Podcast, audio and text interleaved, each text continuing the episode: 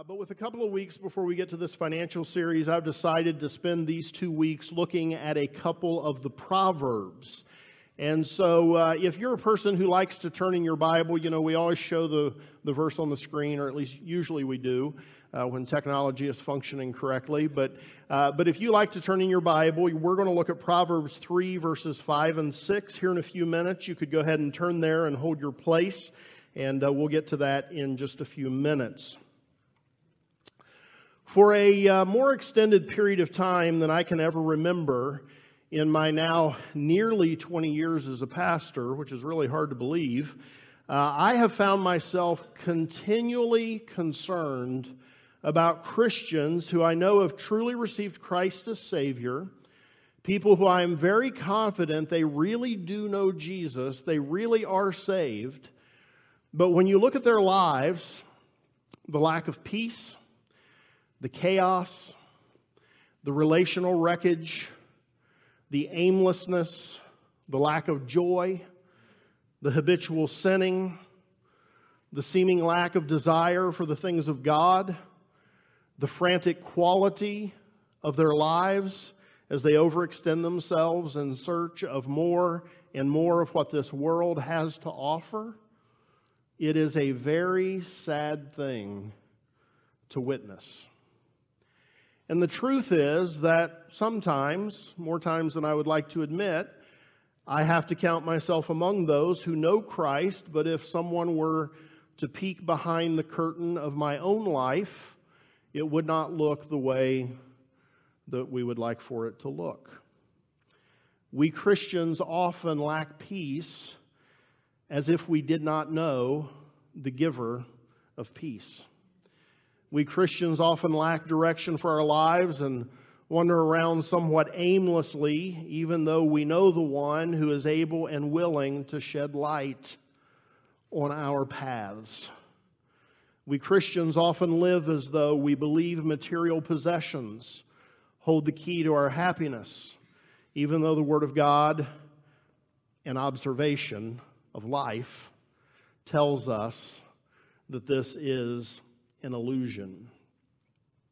We convince ourselves that something other than God holds the key to our happiness. Maybe we convince ourselves that a career holds the key to our happiness. Sometimes we convince ourselves that if we could just be wealthy, or at least really well off, at least really well off, then we'd be happy. Maybe you've invested your happiness entirely in your spouse or in your children. Maybe you've convinced yourself that your happiness is dependent on a romantic relationship that you desire and that has eluded you. Some of us believe that happiness is tied to unending leisure, recreation, and entertainment. Some convince ourselves that our intellectual life is the key to happiness. We really have a lot of our heart tied up in being recognized as intelligent, gifted, accomplished. For some, friendship, uh, friendships are the key to everything. Give, give this person enough friends and consistent enough interaction with friends, and they're good and life is great. But go through a season where the friendships are fewer or the time together is hard to come by, and they quickly lose their joy and their happiness. For some, their physical appearance is all important. If they feel good about their physical appearance, then life is good. If they don't, then life is horrible and peace is elusive. All of these are things that we convince ourselves that we need in order to be happy. But it's even worse than that. What we find is that often even when many or most of those things that I've just listed are the way that we want them, even then, we're still unhappy. We're still frustrated. We're still worried. We're still miserable. There are two incontrovertible facts of life that speak to this malaise that overtakes us.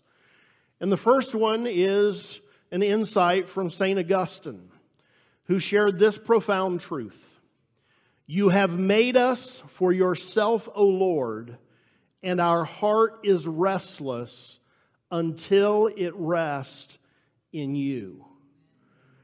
And sadly, this isn't true just for unbelievers. This is often the case for many believers. We have received Christ as Savior, but somehow our heart still has not come to fully rest in Him. We've convinced ourselves, even as Christians, that something other than Christ holds the key to our joy, our happiness, and our contentment. If we could just get out of debt, then we'd be content. If the romantic relationship I want would just work out, then my heart would be happy and all would be well with me. If I could just feel like I was progressing in my career, if I just had clear direction on what career path I should pursue, then life would be good for me and I would be at peace. We convince ourselves of these things, but Augustine has provide us, provided us with an incontrovertible fact of life. Our hearts are always going to be restless, even when they get the things we want, if we try to rest them on in anything else but the Lord. We were made for Him. That, that's why we were created. And so, until He becomes the true resting place of our hearts, peace and joy and happiness, contentment are absolutely going to elude us. Another incontrovertible fact of life is found in Jeremiah 10:23 which says this, I know, O Lord, that a man's life is not his own. It is not for man to direct his steps. We convince ourselves that exercising strict control over our lives is the key to our happiness. If we can exercise enough control, and if we can get exactly what we want, and if we can get it when we want it, then we're going to have joy, we're going to have peace, we're going to have contentment. But the prophet Jeremiah tells us the truth about all of that. The only way to find true peace in life is when we recognize that our lives are not our own, and when we accept that we are not intended, we were not created, we were not made to direct our own steps. We were made to have our steps directed by the Lord.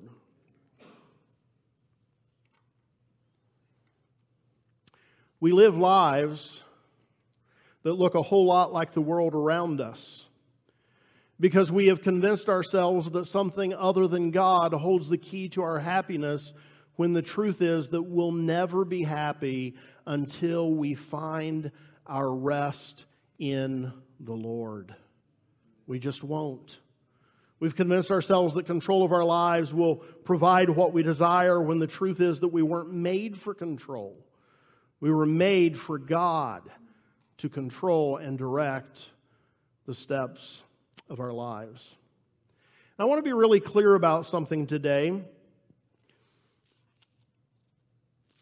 That I have felt this way over this extended period of time. I, I want to be clear, I don't feel this way in like an annoyed way.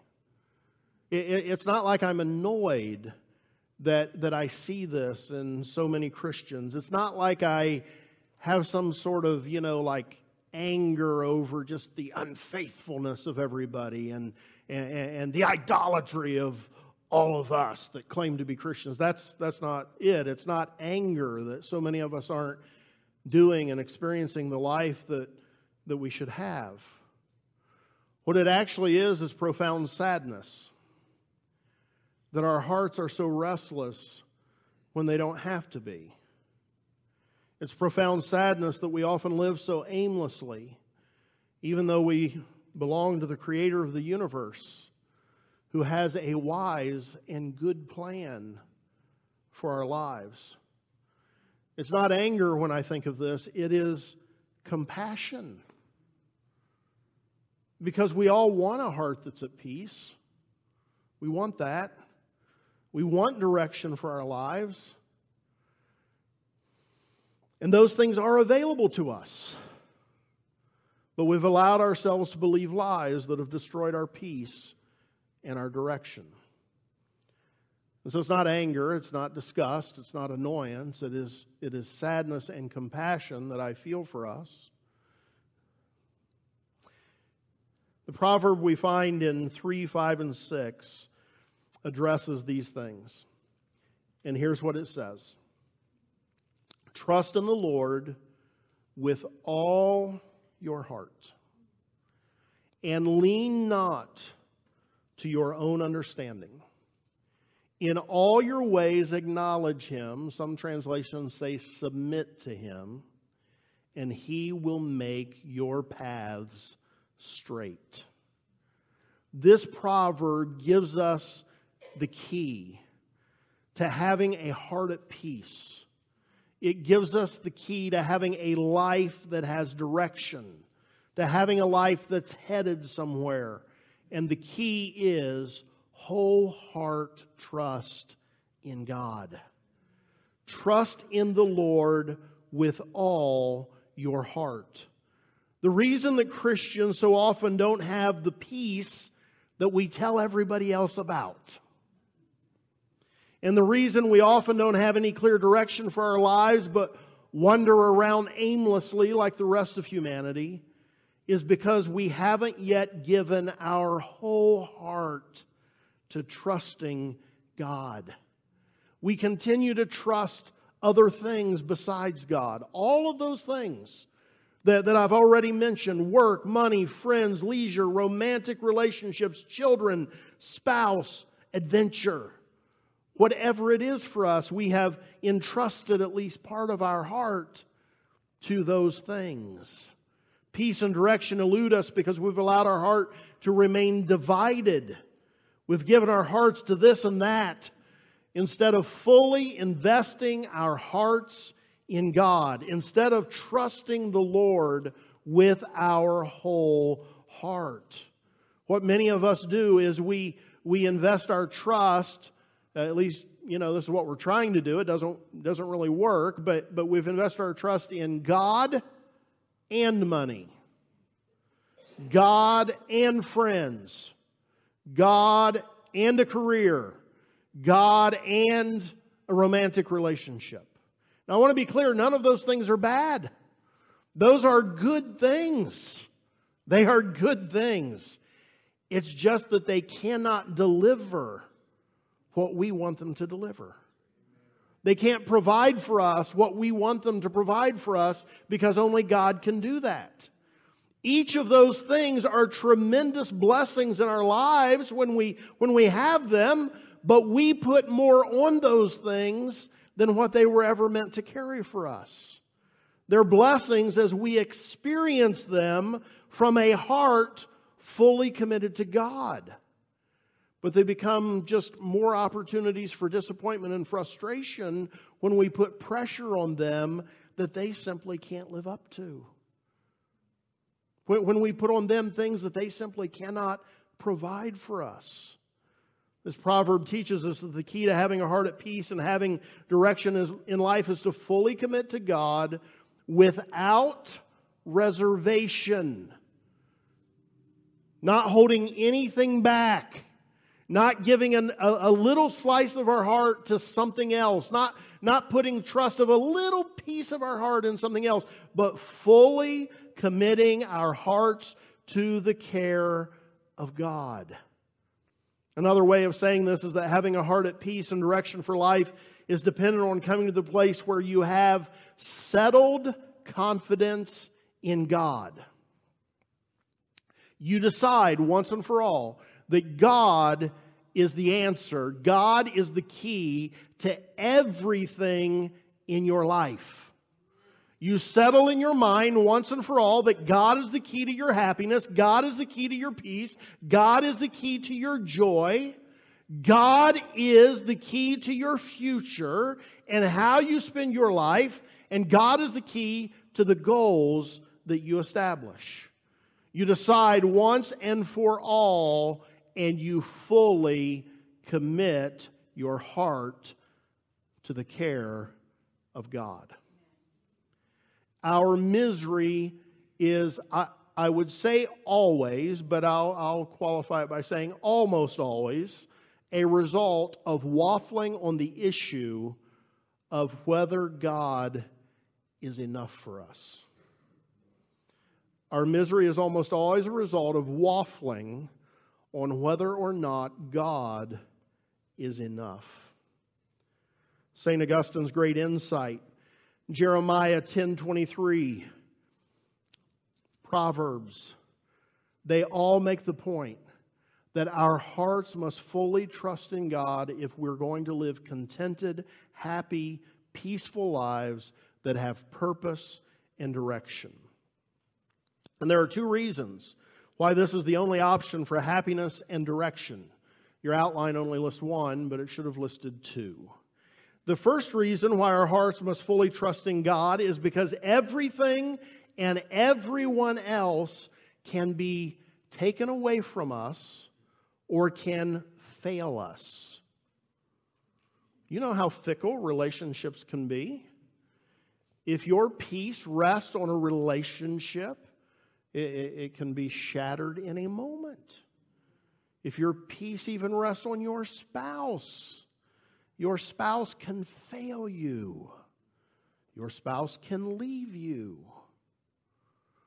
The Bible warns over and over again of the unreliability of riches.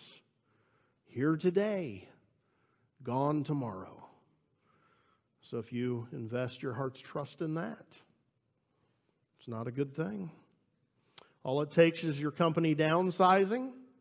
And if your identity was all tied up in that position and that salary and the, the recognition of what, how good you are at that, at that job, then your foundation is shaken, your peace is destroyed, and fear overwhelms your life. If my heart's true home is a grandparent or a parent, someday those people are going to be taken from us. And then what? If your heart has rested there, then what? Our hearts must be fully invested and rested in God because everything and everyone else can either let us down or be taken from us. Only God is always with us, and only God can be with us in every moment and every season of life. Now, don't misunderstand me. The Bible is clear that friendships are important. Relationships are important. We, we serve an important role in each other's lives. That's like we're a gift to each other, even if we don't always think of it that way. We are a gift to each other. But we all have limits in what we can provide for each other. And, and we, we all, in the deepest place of our being, can't reach that place for each other. That's the place that only God is. Only God occupies that space with us. He's always with us. He's the only one that can be in every moment and every season of life with us. He must be the resting place of our heart. But here's the second reason our hearts must fully trust in God. The, the reason that should have been on your outline but wasn't, because as good as all these other things are in their appropriate place, none of them are intended to be the caretakers of our hearts. None of them are up to the job of being the true resting place of our hearts. None of them can deliver for us what only God is able to deliver. You could have every one of those things be exactly the way you want them, and your heart's still not going to be at peace because it's only going to be at peace when its resting place is God even if your spouse never lets you down, even if somehow you and your spouse exit this world at the exact same moment, never having failed each other.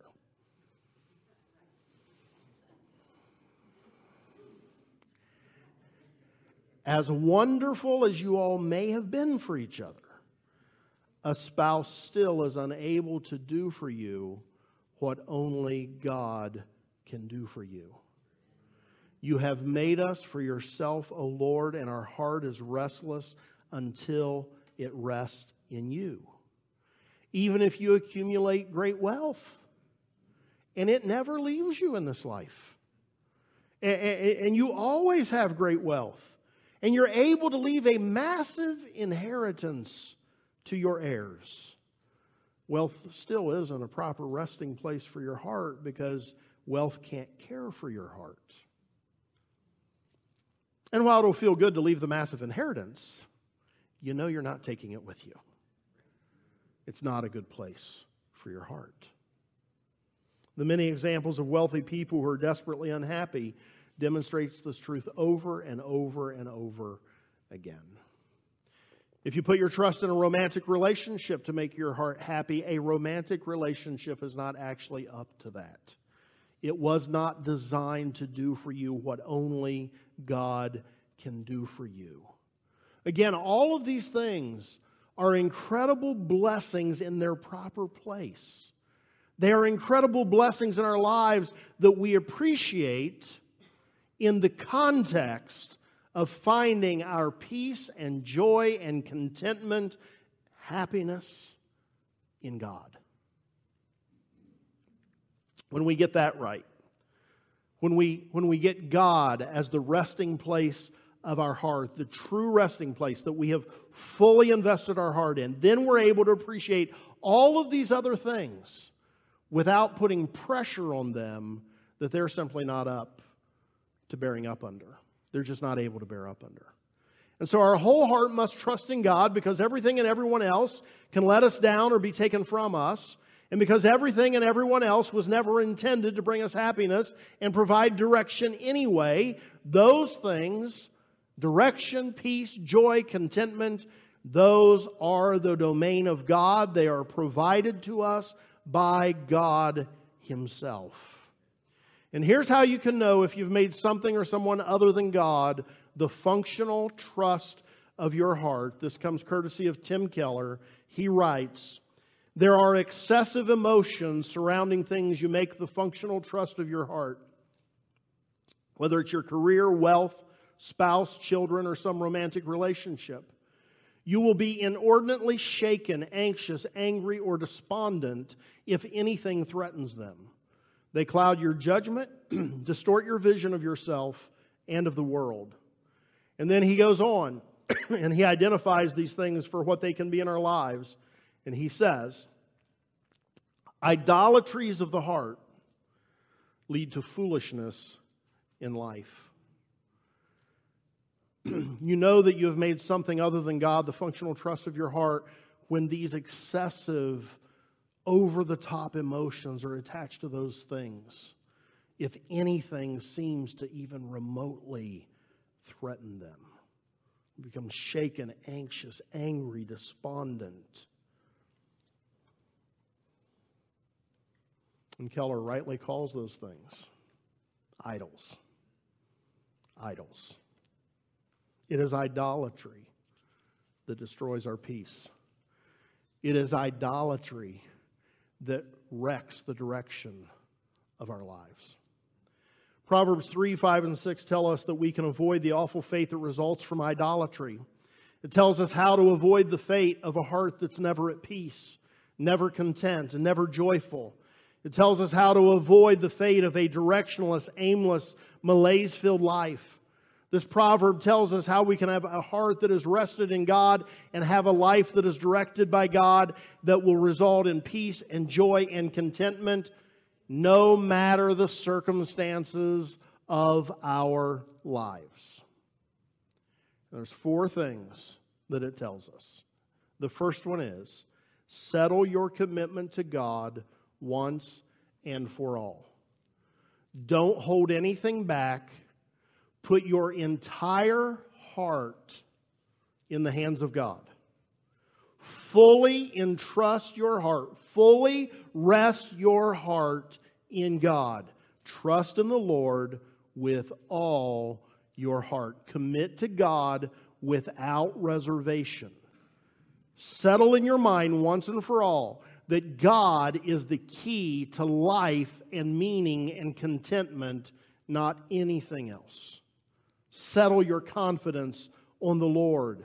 Make up your mind that your confidence is in God, come blessings or hell and high water. Make up your mind. Another way of saying this is go all in with Jesus. Go all in with Jesus. Don't hedge your bets. Go all in.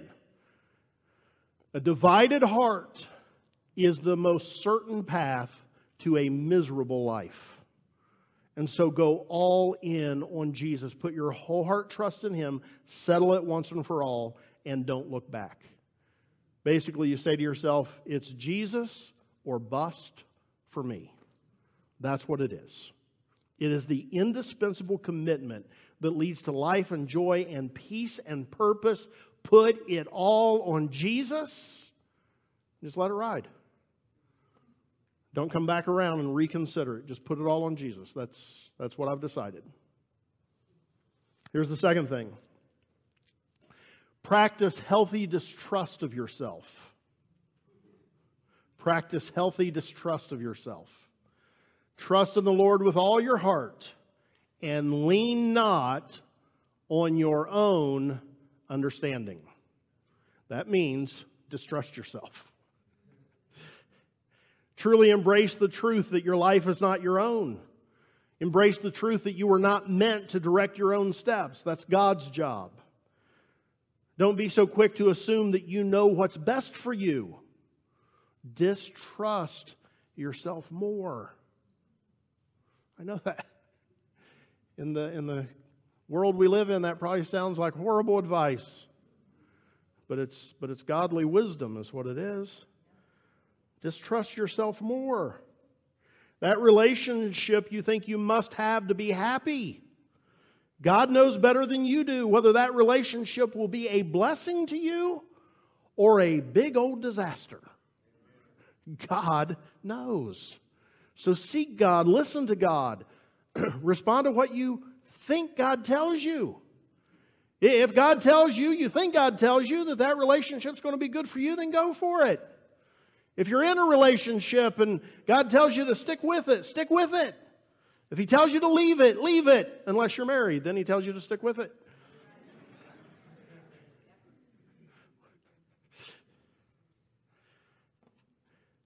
think you know the new job offer you got is one that you must take because the money's just too good to pass up. Don't be so quick to trust yourself. Seek God and truly listen. Uh, for those of you who have been around here a long time, I, I know I share this next story a lot, so thank you for your patience. But there are a few folks who haven't heard my stories. So I felt I was supposed to be a pastor from the time I was like 18 or 19 years old. And I was pretty strongly feeling I was supposed to be a pastor by the time I was 22. Now that's young, but I had friends of that age that, you know, like were already pastoring. I didn't actually become a pastor until I was 33 years old. Uh, that's a long time to wait for something you're pretty convinced you're supposed to do. And during that waiting period, I had two opportunities that came to me that to my natural mind looked as though they might be too good to pass up. And I feared that if I passed them up, other opportunities might not come my way. But for various reasons, I convinced myself in both cases that I was supposed to pass them up. It was two and a half years from the time I passed up the second one of those opportunities until I finally received an opportunity that I felt like God gave me the green light to accept. That's a pretty long time. You know, 33 years old, you're like, eh, like I'm, like I can see 40. And I don't know what the heck I'm doing yet. Not a, not a good feeling. Not a good feeling. And that opportunity that did come did not come to me until I made a decision that I felt God was directing, but in my natural mind, it seemed like a decision that might be the end of the road to my dream of becoming a vocational pastor. Lean not on your own understanding. What I thought looked like the end of the road was actually the thing that God used to finally get me where I felt like He had called me to go.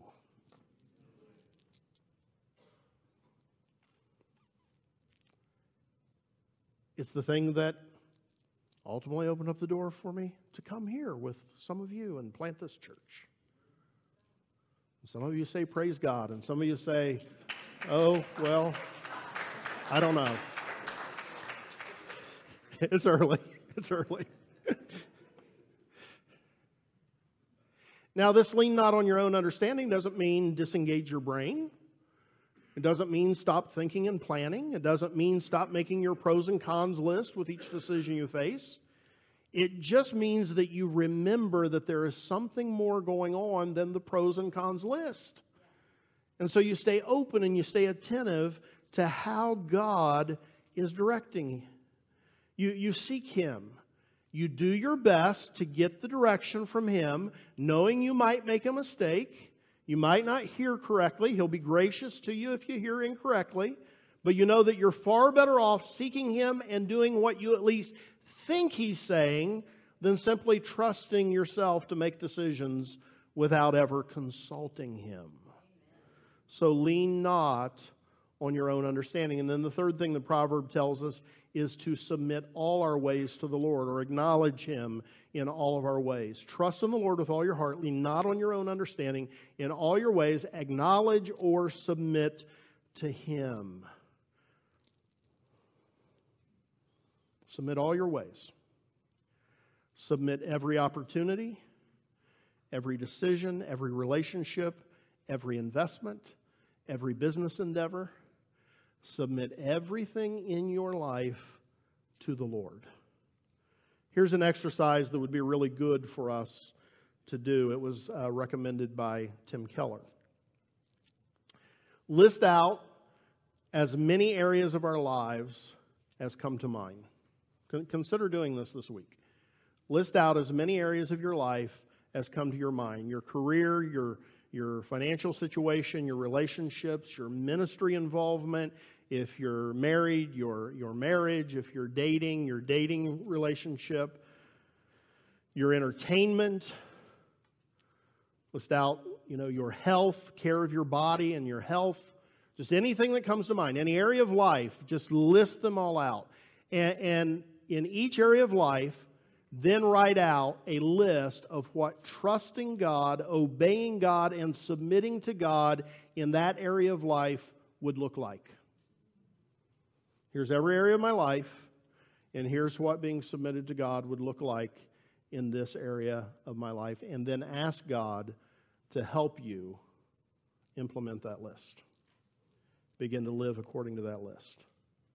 Finally, if we've settled our commitment to God once and for all, settled to fully place our heart's trust in Him, if we've learned to distrust ourselves in favor of trusting God, and if we've learned and practiced submitting all our ways to the Lord, then we receive a promise. We receive a promise that He will then make our paths straight. Trust in the Lord with all your heart, lean not on your own understanding, and all your ways submit to Him, and He will make your paths straight. Now, what I would like to tell you this means is that everything will always go well for us. Everything will always turn out as we want. I would like to tell you that it means that God, if we just trust Him, don't lean on our own understanding, submit to Him, that God will clear every obstacle out of our path. He will give us smooth sailing throughout life that's what I'd like to tell you. But it does not mean that. But what it means is really good. It's really good.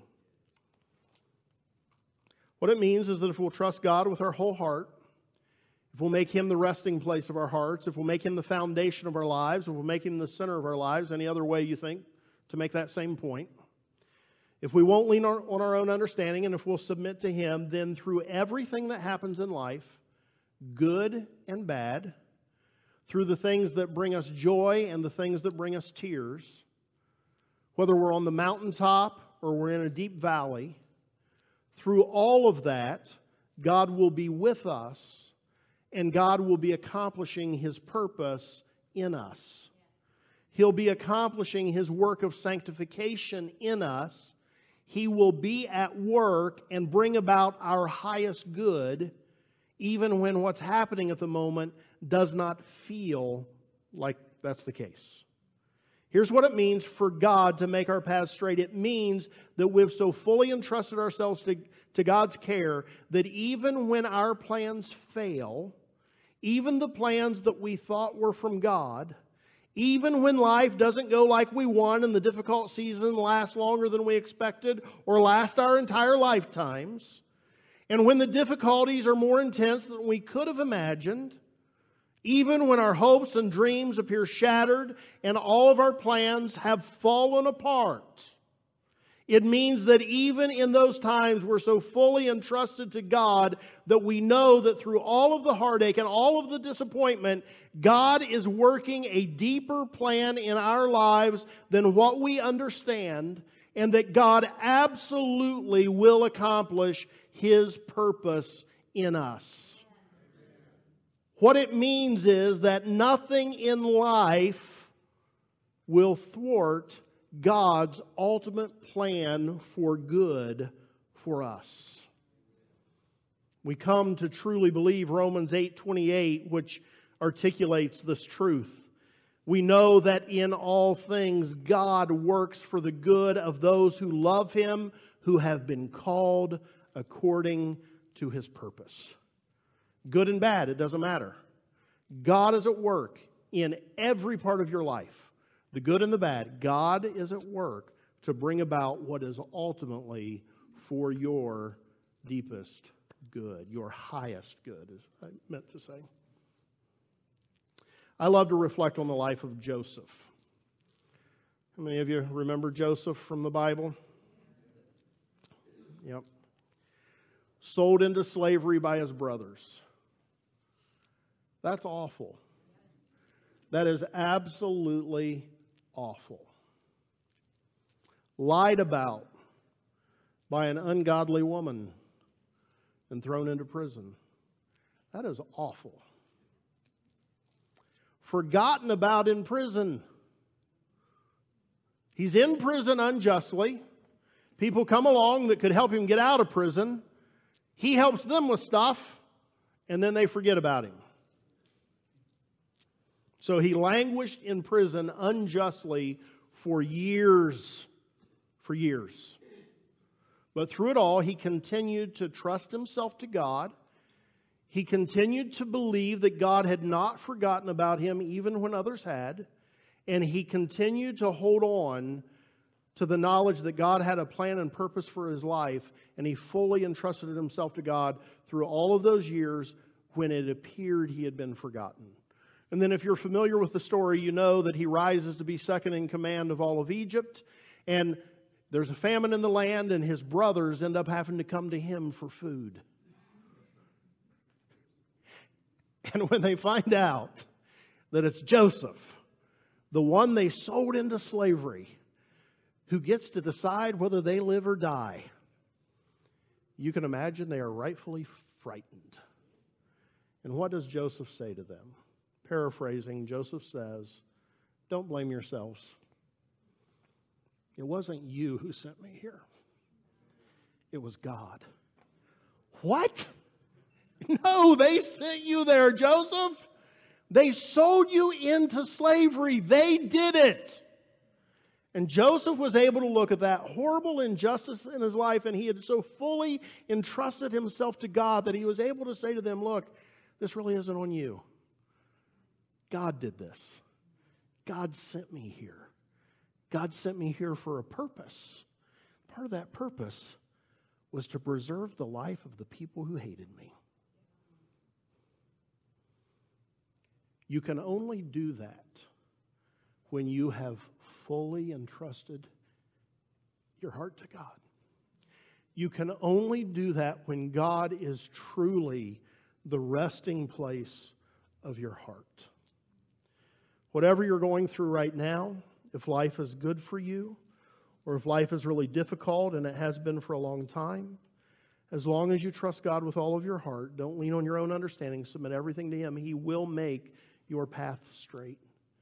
He will work around and through everything in your life to achieve your highest good. He will complete His work of sanctification in you.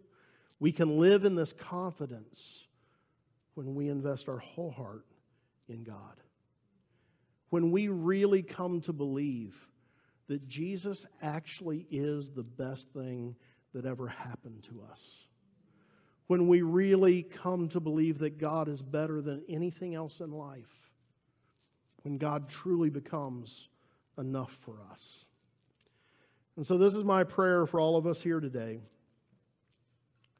that for our own good, we'd quit being drawn away to all the idols that we serve, thinking that they hold the key to our heart being at peace, thinking that they hold the key to our meaning and purpose and fulfillment in life. They don't.